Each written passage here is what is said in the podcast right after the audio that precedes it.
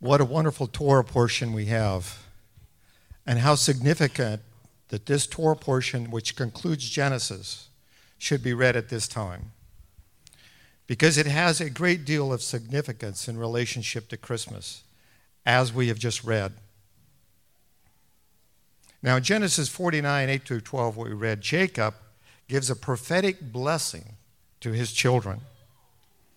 And there are three aspects, references, in this portion that give us the idea of the king, the messianic king, that will come from the tribe of Judah. The first reference you saw was where it talked about lion and lion's cub. And this reference in Judaism has commonly come to be known as the lion of the tribe of Judah. And it's a popular motif in Jewish art and has acquired messianic associations.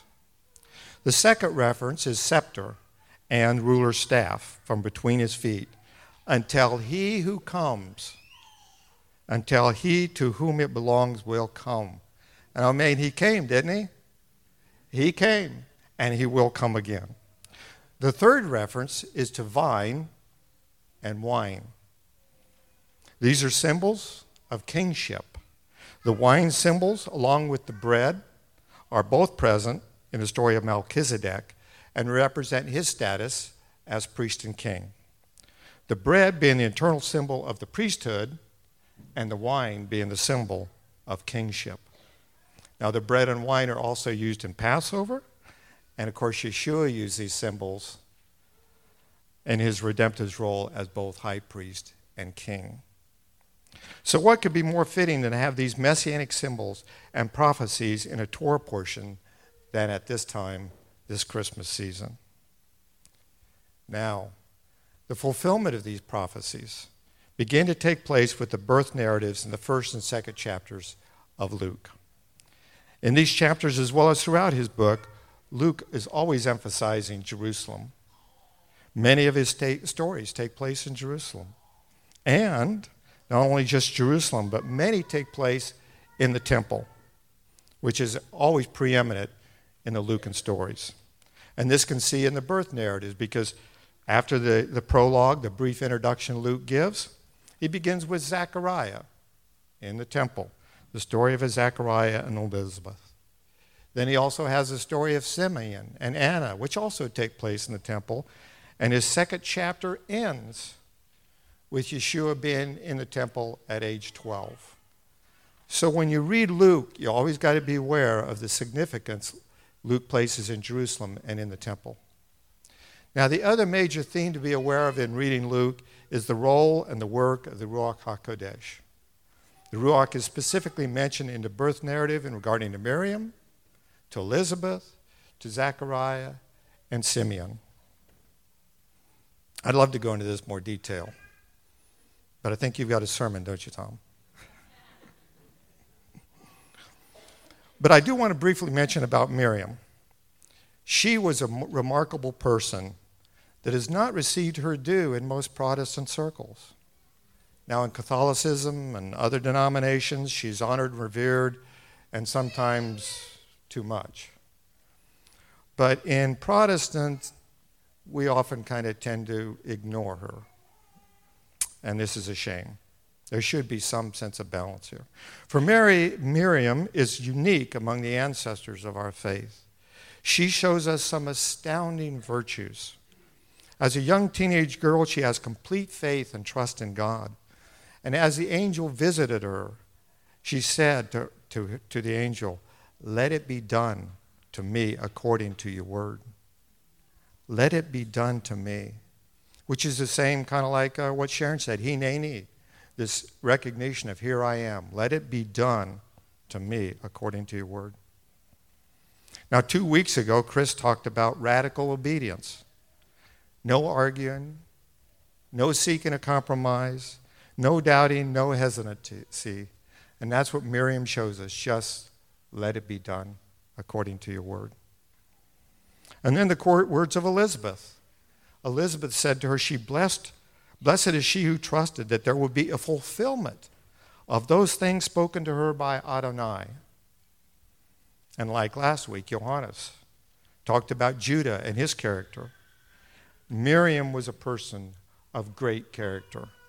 Her humility and her devotion to the Lord, to Adonai, constantly amazes me. We can compare her and talk with, to her, uh, uh, compare her with the other great heroines of the faith, with Ruth, Queen Esther, and Hannah, and Hannah's prayer. We can also compare her to Miriam, Moses' sister, to Deborah, and other women of outstanding character. But Miriam is unique and stands alone. How did she acquire this spirit? Not only was she a woman of strong and mature character, but she had a strength and a depth of knowledge of Scripture as expressed in her song and her prayer that we read. This song is filled with quotes and allusions and echoes from the Hebrew Scriptures. In these few verses, some estimate there may be as many as 50 Old Testament references. It's just steeped in this idea and in knowledge and understanding of the Scriptures. How did she come by this? Sure, she was inspired by the Holy Spirit, but still came out of the depth of her being and her knowledge and her training and her understanding. There are some scholars who believe that Miriam was born in Jerusalem and that she was dedicated to the temple service at age four, just like Samuel. It was during this time that she was trained in the scriptures. Now, this is speculation, it's not fully known, but we know that Mary did have a good grasp of scripture and understanding. And if we could un- had time to unpack this verse by verse, we could see her humility, her wisdom, her devotion, and we could get a better glimpse of her heart. But I just want to focus on one thing out of her prayer the opening sentence My soul magnifies Adonai, and my spirit greatly rejoices in God my Savior. What was she feeling? What was she experiencing? I can only begin to understand just a little bit of how she felt.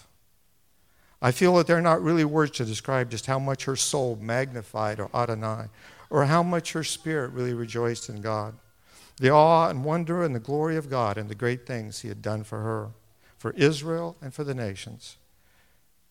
During this Christmas season and beyond, I will continue to meditate on the example she has set for me.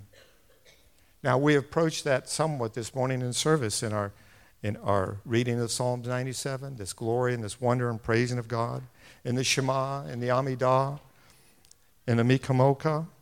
We have entered into some of this worship and this praise, and we need to continue to do that during this se- season. So let us join Miriam in magnifying and rejoicing in the coming of the Messiah. Let our spirits rejoice in Adonai, and let our hearts join the angels in singing, Glory to God in the highest, and on earth, Shalom to men of goodwill. Shabbat Shalom.